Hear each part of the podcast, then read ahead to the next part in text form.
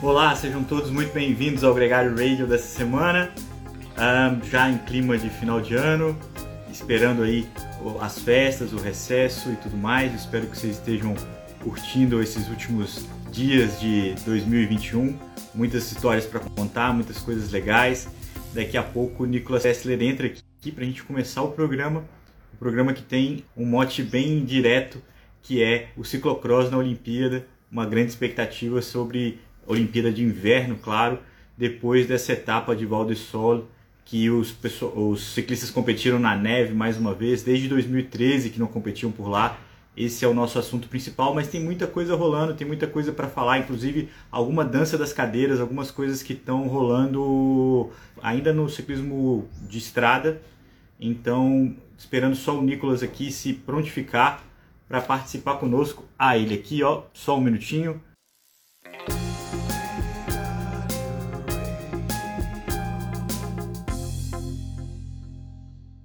Fala, capitão. Beleza?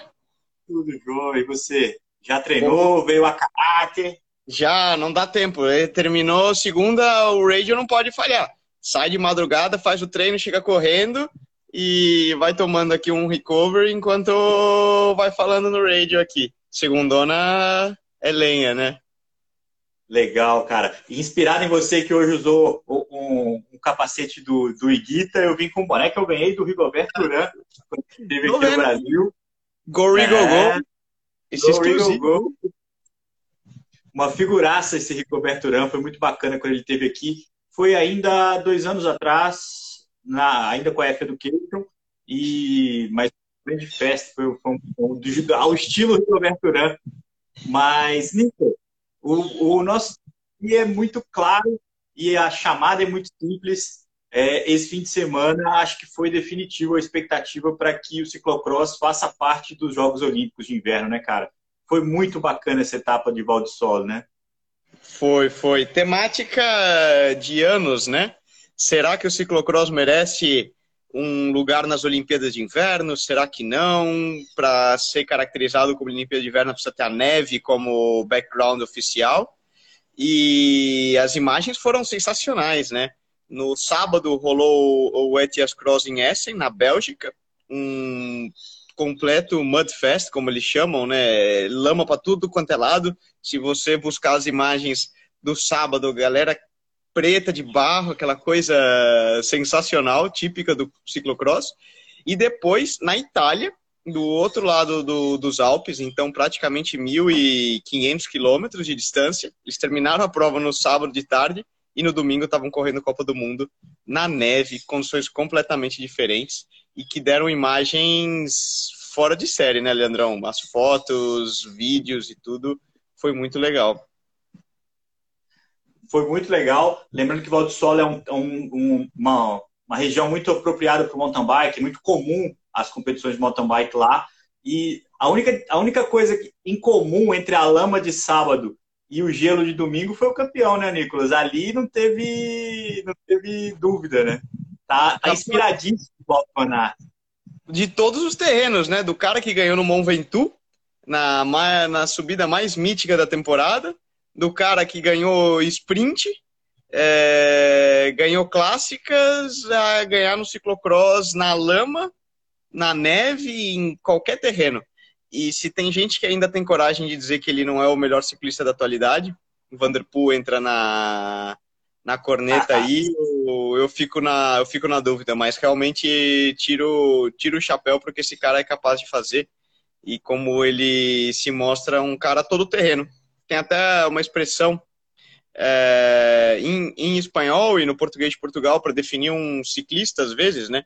Dos tipos de, de ciclista, você pode ser escalador, você pode ser um contrarrelogista, você pode ser um sprintista e você tem o cara todo terreno, é, que é meio aquele que a gente chamaria o rodador do português, né? O faz tudo aí. Ele sprinta, sobe, é, faz contrarrelógio, ganha mountain bike, ganha ciclocross, que precisar, o cara tá, tá fazendo e tá batendo martelo. A gente é privilegiado de ver o Walter Van Aert e principalmente de ver o Walter Van Aert com a possibilidade de contestar um pouco que, se ele é o melhor ou não, porque tem outros grandes nomes, tem aí o Mathieu Van Der Poel, com certeza é o grande rival, tem o Tom Pitcock, tem ainda o Peter Sagan, tem ainda uma, uma galera que está, é, o próprio Pogacar, que ganha, é, que ganha grande volta, mas é um privilégio ver e é muito bacana ver o estilo dele. A, a, um dos vídeos mostrou a forma como ele saltou da bicicleta, cara. É, foi, é muita elegância para tanta potência, né? Agora... Nossa, Aí, mas é, é verdade. E, e, pode parecer fácil, né? Eu até li um, um Twitter do, do Jorge Quintana, um amigo espanhol, ele comentando no final de semana que ele foi acompanhar uma outra prova também de ciclocross em Valência, que é onde, onde a gente mora, e o Felipe Ortiz, que é um espanhol que também está se destacando muito no ciclocross, é, ganhou a prova, assim, parecendo fácil. E ele comentou, é, os bons uh, fazem o difícil parecer fácil. É, e, e, realmente, né? Você olha, você olha um Walt Van Aert andando, mesmo as mulheres, né, cara? Você olha uma Marianne Vos ou... É, cara, parece que é, ela tá deslizando em cima da neve, né? E aí você vai andar lá, você fala, você vê com quantos paus você faz uma canoa, e que é muito mais difícil do que parece quando você vê os caras que são muito bons é, rodando. Você sabe que esse choque de realidade eu tive quando eu assistia muito NBA e achava que era relativamente fácil jogar basquete, assim. Aí na hora que você vai praticar, você vê como é que é difícil fazer aquelas coisas que os caras fazem com grande propriedade. É... e aí tem um dom, né? E tem um trabalho, as duas coisas juntas caminham, e é assim no ciclismo também. Você falou da Mariane Vos, no feminino a gente tem tido uma Lucinda Brand fazendo uma temporada de ciclocross é, muito superior, né? mas ao mesmo tempo aparecendo outras jovens garotas, inclusive o Bismarck aqui já é, comentando aqui alguns desses nomes, a Cata Blanca Vaz, que vai estar aqui no Gregário é, em breve, já gravou com a gente, é, também a Betsema, e a menina que ganhou a etapa agora de Val de Sol, a Fan Van Empel, é uma geração nova, embolando né, a disputa com os ciclistas veteranas, no caso da Van Empel, ela bateu a Mariane Voss, nada mais, nada menos do que a canibal do, do ciclismo feminino. É, é muito legal, né, ver essa renovação e ver novas caras aparecendo. E, está sendo uma tendência em todas as modalidades, no, principalmente no ciclismo. Bom, nos dois, né? Masculino e feminino, se for pensar. Pô, é, Bernal, Pitcock, é, toda essa geração, garotos voando, Evenpool, Evenpool, né? É, de garotos futuro e no, no, feminino também, né? O mountain bike a gente viu esse ano também cada vez mais jovens colocando a cara e, e realmente andando na ponta, uh, e no ciclocross também. E a gente só ganha com isso, né? Novos uh, ídolos surgindo, e você vê que essa nova geração, com o adentro de novas tecnologias do treinamento, novos conhecimentos, e isso já se re refletindo desde a base, né? Porque hoje já se conhece muito mais a fisiologia do treinamento e você vê que desde pequeno você consegue desenvolver e produzir é, grandes atletas.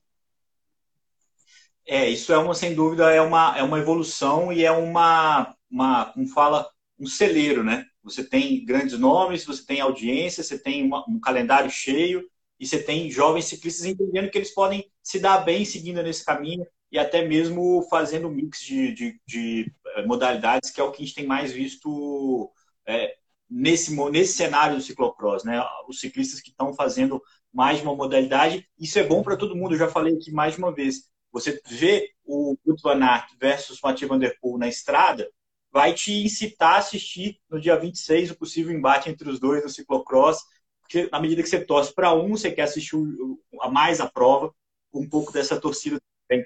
Ah, o Bismarck comentou aqui uma coisa interessante que aconteceu no final da prova feminina, que a, a Marine ultrapassa a Van Empel na última curva e cai. E é muito engraçado, se vocês quiserem assistir, a, a, ele fala aqui do respeito que a Van Empel teve pela Mariane Vos, de esperar ela se recompor. Eu diria que ela teve uma fleuma danada, uma calma, porque enquanto ela, a Mariane Vos se levantava, ela preparou a melhor rota para ela embalar, porque ela não esperou muito também não. Na hora que é. o caminho abriu, ela deu um arranque que acabou definindo a vitória dela, uma grande vitória e um grande mérito para essa ciclista que tem no currículo agora uma vitória sobre a Mariane Vos. Não é, é mais comum ao contrário, né, Nicolas? A Mariane Vos é uma grande campeã. Esse é para poucos. E, e só para concluir, né, Leandrão, enfim, a gente começou a pauta com a questão das Olimpíadas de Inverno e, e explicando, né? É uma polêmica que existe há muito tempo se o ciclocross deveria ser colocado nos Jogos Olímpicos de Inverno ou não. O Comitê Olímpico Internacional, ele bate nesse ponto de que para que ele seja aceito como Jogos de Inverno, a neve deveria ser algum dos fatores. E, e um dos pontos principais é que o ciclocross ele não é um esporte global, realisticamente, né? Ele, ele fica bem centrado a um público norte-americano, onde está crescendo muito, Estados Unidos, principalmente. Tem alguma coisinha no Canadá, os Estados Unidos está crescendo como modalidade. Tem um pouco na Inglaterra, mas ele basicamente é um esporte norte da França, belga e holandês. É, e, e, basta ver os nomes que, que se destacam nisso para para perceber, né? É claro que existe um grande lobby da, da UCI por algum tempo para que, que isso seja mudado e eles buscam. O exemplo foi essa Copa do Mundo de Valdissole, mostrando que sim, o ciclocross ele é uma modalidade que pode ser realizada na neve e é um grande show, né? E, mas aí depois, claro, existe toda uma política por trás do real espírito olímpico e de como isso deve ser é, levado ou não, que modalidades merecem, que modalidades não merecem, que gera toda, toda essa polêmica mas ela não é, é um debate que ele que ela arrasta de anos, anos, anos, anos. Eu lembro de desde quando eu morava na Bélgica, é, sempre e, e, tinha Olimpíada de Inverno, eu sempre vinha, pô, o ciclocross tinha que estar tá lá. É, porque Mas é um eu acho que isso é caracteriza como típico de inverno, né? Ele acontece no inverno e dependendo das condições, às vezes com neve, na maioria das vezes mais com o inverno belga, né? Que ele é muito úmido, chuvoso, é, lama, esse tipo de, de condições. É, mas eu acredito, Nicolas, que essa é uma questão que está sendo discutida cada vez mais, né? E está tá, tá cada vez mais sólida, porque eu não sei até que ponto alguns outros esportes na neve são mais globais, porque simplesmente pela neve. E aí sempre uma restrição geográfica para esse tipo de disputa. Lembrando que o, o, o, Aqui o Alex Arseno perguntando se a corneta é um esporte de inverno ou de verão é um esporte anual, cara. Não tem é, clima do ano que, que a gente. É, a corneta é todo terreno. Essa é a, a questão, Alex. Para toda obra, mas, não falha. E a nossa missão, inclusive, se a gente está aqui no Brasil discutindo se o ciclocross vale ou não para os Jogos Olímpicos de Inverno, é porque já rompeu essa fronteira da, da neve geográfica, né, da, da, do frio em si, o ciclocross. Mas lembrando que 2022 não vai ter, vai ter esse ano em Pequim os Jogos Olímpicos de Inverno, e a gente espera até inclusive a participação da Jaqueline Mourão, mas já não dá mais tempo de ter ciclocross. 2026 deve ser Milão, Cortina d'Ampezzo, mas também não vai ser incluso o, o ciclocross. Esse é um debate para 2030. Então é mais demora mais tempo mesmo, são as coisas mais morosas, até porque, Nicolas, como você mesmo disse, tem muita burocracia, tem muito ganha-ganha, tem muita coisa para ser decidida e o espírito do Barão de Cobertan só cabe a gente, né? Os amantes do esporte. Esses caras que estão no controle, eles estão pensando na, na gestão e na, no esporte como negócio. Exatamente. É, é exatamente esse o símbolo. Nicolas, você está no Brasil, vamos mudar um pouco do assunto, que você está no Brasil, está treinando por aqui, e, e essa semana, ah, no finalzinho da semana passada, principalmente, teve um anúncio de várias equipes que foram treinar na Espanha, se preparar para a temporada de estrada 2022 por lá. E, e é, é sempre um orgulho do, dos espanhóis receber tantos ciclistas por lá e, e, as equipes. A gente tem a Girona, que é um, um polo, você tem é, Tenerife, que também é outro polo, e essa questão toda de, de ser um lugar é, agradável para receber muitos ciclistas. E aí a gente teve uma contrapartida que foram dois incidentes. A gente teve um com Androne e teve com a Doctrine Quickstep. É, você te toca de uma forma pessoal essa coisa, porque foi tudo muito perto de onde você treina por lá, né? É, é muito perto de onde eu moro lá, porque é uma região, as equipes, é, principalmente, praticamente todas as equipes, né, que hoje são muito internacionalizadas, elas usam esse período de dezembro e janeiro para realizar training camps nessa região do, do mar Mediterrâneo na Espanha. Por quê? Número um, você tem é, estradas sensacionais para treinar, muito pouco habitadas, com montanhas, planos, todo tipo de condições. É, e número dois, uma condição climática muito favorável. A, a região de Valência, Maiorca, Tenerife, é, até um pouco mais para o sul da, da Espanha, Calpe, que é, que é Valência também, Alicante, é, ela tem um inverno muito brando, muito suave, então e muito seco.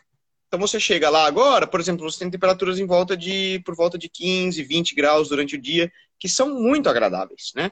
É, e logisticamente você tem um voo de qualquer ponto da Europa a menos de duas horas é, dessas regiões que, que são turisticamente muito boas. Elas também são regiões que no verão são extremamente turísticas e no inverno ficam com toda essa estrutura hoteleira é, vazia e, e, e, sem utilização, o que faz com que seja uma região barata, porque eles estão com os, o, naturalmente ninguém vai na praia no inverno, então tá tudo aquilo que bomba de, de turismo vazio e muito barato. Ou seja, você une o útil ao agradável. Bom tempo, boas estradas e barato. E, e próximo. O que acontece? É, são boas estradas, sim.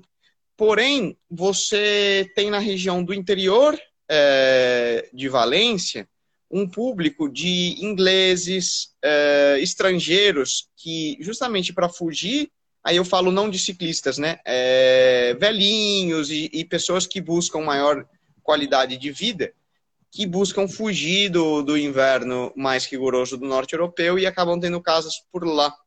E não estão acostumados a lidar com grandes pelotões e grandes quantidades de ciclistas nessas estradas sinuosas e montanhosas. O que acontece infelizmente, de vez em quando a gente tem acidentes. Já não é a primeira vez que a gente vê esse tipo de situação acontecer. A gente lembra alguns anos atrás, é, na época da Sunweb, que de, o John Dekenkopf foi atropelado junto de outros ciclistas. É, e, e, é chato, porque é um cenário recorrente, né? O, você vê muitas vezes equipes fazendo training camps lá, porque a região é sensacional, mas parece que ano após ano a gente volta a ver um cenário de, de acidente. O que reitera, é segurança na estrada, ser visto, ser lembrado, sinalizar. O ciclista, por mais que a gente esteja com razão, a gente sempre vai sair perdendo num, num cenário de acidente. É, não adianta depois falar, olha, o velhinho estava bêbado, a velha era louca, a inglesa estava na contramão porque trocou a trocou o chip e estava dirigindo do lado errado no final das contas, quem vai bater no carro e cair no chão é você. Então, é chato, mas é uma nota de pesar aí. Deixa, né? eu, eu, ri porque o seu amigo de companheiro de equipe norueguês fez um comentário aqui falando que você é ótimo. E, e desculpa, eu acabei fugindo um pouco da pauta porque eu não consegui não reagir ao comentário. Mas você falou uma vez sobre isso, e aí voltando para a seriedade do assunto, de que é, o ciclista é responsável, ou melhor, o ciclista tem que ser prevenido e sempre atento a isso. Você acha que esse esquema de estar ali com os companheiros de equipe, um clima um pouco mais é, festivo de treinamento, pode impactar para uma descontração do pelotão, de, de, de, dar, de dar mais mole um pouco do que normalmente se dá, é, por fato de estar em conjunto, de estar ali com todo mundo reunido? Não, eu acho que é simples. É, lembrando que num treinamento em pelotão, no training camp, você não tem as estradas fechadas para você. E um pelotão ocupa muito espaço. A gente vê o mesmo fenômeno acontecer com, com grupos de treino de pedal aqui no Brasil, né? É, que é um grande problema. A gente vê agora a CCR criando iniciativa de criar rotas de treinamento para ciclistas seguros e tal, para tirar de estradas com muita movimentação porque é uma questão de espaço. Um pelotão de, de vários ciclistas, então você pensa numa equipe é, profissional treinando, são 30, 40 caras juntos ali, mais convidados, não sei o quê, ocupa muito espaço. E são estradas sinuosas, né? Vamos pensar aí para a galera do, do Rio que ele fosse lá no estradas como a Floresta Tijuca, como a Estrada de Romeiros, é, não tem muito espaço. Quando você une isso a, a alguma imprudência dos ciclistas e dos motoristas, porque aí realmente o cara está no pelotão ali, ele se sente meio protegido, né, e muito dono do, da rua por ter mais gente, ter carro de apoio, etc. Você acaba tomando tangentes, etc., ocupa mais espaço. É, mas no final das contas é como quando você está treinando sozinho na estrada, né? Você está à mercê das condições e o trânsito não está fechado para as equipes.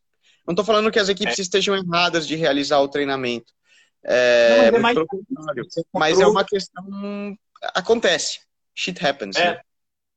Você encontrou com o Manezão estando em grupo. Eu, eu, já, eu já vivi isso com a, num training camp da Cannondale, na época que o Peter Saga e o Ivan Basso ainda eram, né, da equipe que, que veio da Liquigas, né? Isso foi na, na Califórnia, tava o pelotão inteiro, tava a equipe toda pedalando por lá e tal, os caras fazendo foto. Tiveram uma baita de uma treta com, com o motorista de uma dessas caminhonetes que, que não sabia, não queria esperar, não queria conviver, e foi uma treta bem séria, assim, os caras ficaram bem bem nervoso. Mas, Nicolas, é. hoje é dia 13 de dezembro e a gente ainda tem gente mudando de equipe, cara. É, e aí vale uma, uma menção, a brincadeira que a gente fez e a galera comprou no Instagram, muita gente participou. Inspirado na nossa conversa de semana passada, com o salário das grandes estrelas, a gente fez uma brincadeirinha ali para escolher o seu trio de estrelas. Muita gente votou. A gente teve o Roglic com uma pechincha ali, né?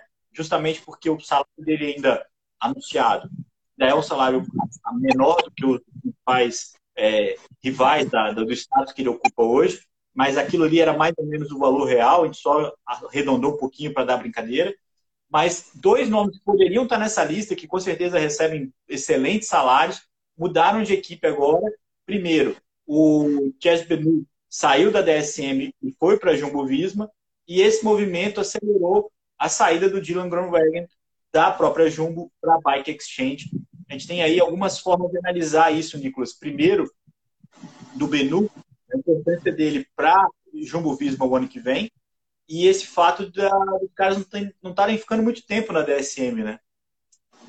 Bom, é, vamos lá, a gente tem dois cenários aqui. Eu achei a mudança do, do Grunewegen é, muito boa. Eu acho que ele vai, ele estava precisando dar esse turnaround na carreira, depois que ele teve aquele acidente grave com o Fábio Jacobsen e foi culpado de uma de, do acidente, ele você vê que mentalmente ele perdeu esse drive, perdeu essa confiança, voltou a ganhar, mas meio que se desencaixou, se desestruturou da equipe. Em, em paralelo, você tem uma Jumbo Visma que cada vez mais caminha na direção de ser a melhor equipe de grandes voltas do, do mundo. Então, o que a Ineos foi é, no século passado, há, vamos falar aí, há 5, 10 anos. E para isso, você tem claramente que priorizar um certo tipo de ciclistas é, em detrimento de outros. Que eu falo, um ciclista como o Grunewegen, que é um, um sprinter puro e que precisa de um trem de embalada, de uma equipe para trabalhar para ele, deixa de ter tanto espaço numa equipe que está focada em ganhar é, grandes voltas. Por quê? A equipe focada em grandes voltas, ela vai trabalhar primordialmente com grandes passistas para controlar a, a, prova e escaladores. Ela, um sprinter não, não tem muito espaço para ajudar nessa, nessa condição, né? É, a gente vê esse fenômeno, Cavendish, quando entrou na Ineos no primeiro ano, arrumou briga treta com todo mundo, porque não, não trabalhavam para ele. É, é uma escolha que de muitos anos, né? Vamos, vamos pensar numa equipe que é o exemplo da equipe estruturada em volta de grandes voltas, que é a Movistar. Na história, né, desde que era Caster Pan, Baniesto, com, com Indurain e tudo, sempre foi uma equipe focada em ganhar grandes voltas. A gente nunca viu um grande sprinter na, na história da Movistar, porque não é uma equipe centrada nisso. Em contrapartida, uma equipe focada em ganhar etapas, ganhar o máximo possível, clássicas. Vamos pensar numa Quick Step é, sempre funcionou bem com, com grandes sprinters, né? Por, mas nunca teve grandes clássicos, é, grandes, nunca teve uma vitória em uma grande volta. Não funciona, porque a equipe é, é meio que mentalidade de, de maneira de trabalhar do, do manager e da cultura organizacional da equipe e as, as escolhas do tipo de ciclista que eles buscam para estruturar a equipe. Tudo isso para explicar o quê? A saída do Grunewegen é, para uma equipe como a Bike Exchange tem toda a razão e foi de mútuo acordo, porque falou: olha, você é um ótimo ciclista, porém, você não funciona para nossa. Não é que não funciona, mas hoje, com os nossos objetivos, não se alinham. É, você quer uma coisa, nós queremos outras. É, desejamos o melhor para o seu futuro, vamos te liberar do contrato, bus vamos bus buscar uma equipe que você é, esteja melhor amparado. Eu acho até uma decisão de muita maturidade de ambas as partes, né? foi muito madura a Jumbo, inclusive fez uma, uma, uma, uma saída bem comemorativa, né? Porque o Groenewegen, eu adoro sua pronúncia, mas eu acabo falando um pouco diferente. Ele, ele é um ciclista que tem uma grande história na equipe, foi muito importante e foi perdendo um pouquinho o valor. Cabe só um porém, Nicolas, que é ainda pior para um sprinter puro, quando a equipe tem o Walter Van Aert, que, que vai lá e ganha sprint é, ano após ano no Tour de France, de, depois de trabalhar para a equipe no, na, na, na, classificação geral. Então, fica menos ainda necessário um, um ciclista como o Dylan. Mas o, o fato é que é, ele usa o número 14 na, na Jersey, e aí é o número dele. É um, e esse número é inspirado no Johan Cruyff, que é um, um jogador de futebol muito famoso e que é ídolo do Groenewegen. E aí é, tiveram 14 momentos é, importantes da história da equipe com ele. Eu achei bonito também. E, e, de fato, se você for pensar o quanto que é importante, a Bike Exchange passou por muita dificuldade nessa transição, quando ela ia ser vendida, não foi vendida, e aí perdeu muitos grandes ciclistas, e é, o Adam Yates acabou indo para a Ineos, ficou uma equipe meio descaracterizada, porque ficou muito dependente do Michael Matthews e do Simon Yates. Quando esses dois não viram, a equipe não consegue virar. E aí, quando traz um ciclista como o Dylan, com certeza vai trazer junto, sei lá, 10 vitórias, coisa que bem razoável é, e importante como essa. Quando você traz um grande ciclista, vai, com certeza, vai entregar um resultado é, o melhor. Sempre. É, é, tem uma, uma questão também, Leandro, é, que a gente. É uma análise rápida, não sei se a gente não está até passando do timing na nossa live, ah. mas rapidamente. Uma equipe, quando está em formação ou tem pouco dinheiro, focar por grandes contas não funciona. Porque você, para poder focar em resultados de, de Grand Tours, você precisa de muito budget é, e tempo. Então você vê que é um processo gradativo de construção das equipes e a equipe tem que estar muito bem estruturada. Por quê? Porque é difícil. Você precisa comprar o melhor ciclista da atualidade. Você precisa comprar o Roglic, o Pogacar ou um desses. Você tinha os Yates que podiam chegar muito próximo, chegaram né, a, a disputar tudo. Mas e você precisa de ciclistas também de um salário muito alto para conseguir controlar a prova ao redor. E, e, são pouquíssimos que podem fazer isso. Você tem hoje três equipes: Ineos, é, UAE e, e a Jumbo. E a Bora tentando fazer o mesmo. Mas você fala de, das equipes com os maiores budgets. Isso não quer dizer que você, com um budget limitado, você não possa conseguir bons resultados. Então, uma equipe Road Tour pequena em formação costuma focar por sprinters é, e classicomanos, porque são é meio que um bang for the bucket ali. Você vai conseguir trazer vitórias, traz visibilidade, é, mas sem gastar tanto dinheiro e com um budget reduzido. E é o que está acontecendo com a, com a Bike Exchange, né? a antiga Orica e etc. Eles hoje, financeiramente, estão com um budget justo. Eles não têm mais grana para pagar um Esteban Chaves, para pagar uns irmãos Yates e toda uma estrutura em volta desses caras para que eles possam ganhar eles estão tendo que mudar o foco. E estão focando num Michael Matthews, num Dylan Grunewegen e em, em, caras que, que não vão fazer um, um DC, isso fica claro, mas em contrapartida podem entregar boas vitórias em grandes momentos. Só para amarrar esse assunto, é, é, é, exatamente tudo isso que a gente falou, a aposta da Jumbo, Visma, da Jumbo Visma sobre o Benu. Que o Benu é um grande ciclista é, tem boas vitórias, inclusive na Estrada Bianchi, mas tem poucas vitórias. E ele vai para uma equipe que não precisa necessariamente vencer, mas ele precisa dar um grande alento é, e, e, uma possibilidade de vitória. Então, a, a, esse era o problema dele no DSM. Ele chegou lá para ser líder, chegou lá para ser arrematador de vitórias quando ele saiu da Loto, e ele não conseguiu fazer isso. Então, a, tá, é, tecnicamente também, a saída dele para Jumbo é uma é importante do ponto de vista, principalmente do, do, do gregário e da carta na manga. Eu acho que ele pode é, entregar mais, tanto nas, nas clássicas quanto nas grandes voltas, com um pouco menos de pressão, que é o que ele tinha na, na DSM de ser o líder, de ser o, de ser o cara. É, pelo menos foi essa a aposta inicial. Nicolas, para a gente fechar um assunto rápido, porque as equipes estão divulgando os uniformes já para o ano que vem, já tem muita equipe com camisa nova, e a gente tem o anúncio na quarta-feira agora da equipe Movistar. Eles vão mudando de fornecedor de camisa, né? E a gente vai conhecer a roupa que o Vinícius Rangel vai usar o ano que vem. Já tá bonito com o uniforme 2021, imagina com 2022, né, Nicolas? Vai ficar mais classudo ainda, né? Para falar a verdade. É uma época legal. Depois tem que fazer a corneta do World Tour Fashion Week, né? Quem que quem que ficou legal, não. A Ineos divulgou no passado, é, na semana passada, se não, não me engano. Ficou bem legal Sim. também. Também trocaram de fornecedor para BioRacer. Eu achei que ficou, ficou bem bonito. Vamos ver o da Movistar agora.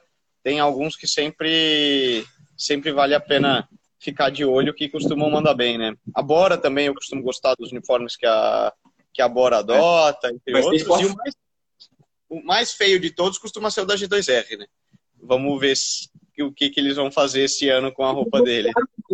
Eles já anunciaram, não sei se você nem percebeu, mas é o mesmo uniforme, basicamente. Não, eu acho que. Pô, eles anunciaram um novo e é igual ao do ano passado, mas eu gosto do G2R porque é muito nítido a, a, os patrocinadores e, e, eu acho que funciona num outro aspecto que não é a vontade de usar o uniforme. Você tem dois aspectos. Você tem sentir poderoso naquele uniforme e usá-lo, e, e existe o, o, outdoor, que é o uniforme. No quesito outdoor, acho que a G2R cumpre muito bem. Se você reparar, você vai ver que está escrito Citroën é, no ombro deles e BMC, é coisa que outras marcas, não, outras equipes, você não vai saber qual que é o patrocinador de ombro que eles usam. Mas, enfim, esse é o recorte. Para finalizar, dois recados. Primeiro, muito sucesso para o Alessandro Guimarães em Portugal ano que vem. O Indinho, parceiraço, gente finíssima, que está indo é, buscar uma, um, um, objetivo maior na carreira dele competindo na Europa. É, desejo para ele uma, um ótimo ano. E segundo, falar que a gente está tendo um sorteio muito legal no Gregário, no Instagram, aqui, participe do sorteio. A gente tem aqui prêmios bem legais inclusive um prêmio que também tem um significado especial para a gente, Nicolas. É, isso aí, tem, tá rolando Eita, sorteio. Caramba, o Nicolas caiu, mano. Você tá aí, Nicolas? Caiu. Alô? Eu tô te escutando. Você me escuta? Eu te perdi um pouquinho, cara. É, suas considerações finais aqui pra gente fechar o programa. Boa. Não, estava falando do sorteio e show de bola, né? Final de ano com o pé direito. E aproveitando para anunciar a novidade no, nesse sorteio, quem participar, a gente vai ter o kit do, do Gregário com uma jersey, cerveja, a caramanhola e todo, toda a linha de produto nossa. Ficou muito legal.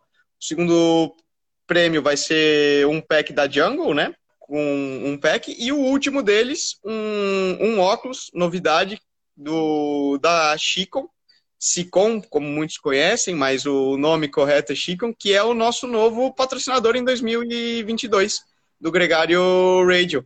Nada melhor que começar o ano com o óculos do Pogacar, né, cara? É, para ver se, se até, ó, fiquei, ganhei alguns watts no treino ou não. Eu, e vai estar tá mais com ele ou sem ele. Se é, se é escondendo o rosto ou mostrando o rosto, Nicolas. Mas com certeza o óculos é muito maneiro. Isso aí. Eu e quem entrar no sorteio pode concorrer a um. É... Então não deixe de não deixe de participar, que é a oportunidade única de ganhar de ganhar uns watts extra. Vamos ver se consigo as pernas do Pogacar usando esse óculos e de quebra ficar ficar bonitão, né? Pô, muito legal. Você ficou, já ficou muito bonito aí de verde e amarelo. Mandou muito bem. Agradecer a Chico pela confiança e pela aposta com a gente em 2022. Eu acho que a gente já entra o ano é, com uma outra, outro nível de, de motivação também, de ser, de ter um parceiro tão bacana quanto eles. Nicolas, parceiros somos nós. Muito obrigado, cara. Foi demais. É, mais um Gregário Radio que chega ao final. A gente se encontra na próxima. Isso aí. Valeu e até semana que vem o Gregário Radio não para, né? Fechadíssimo. Um abraço, até mais.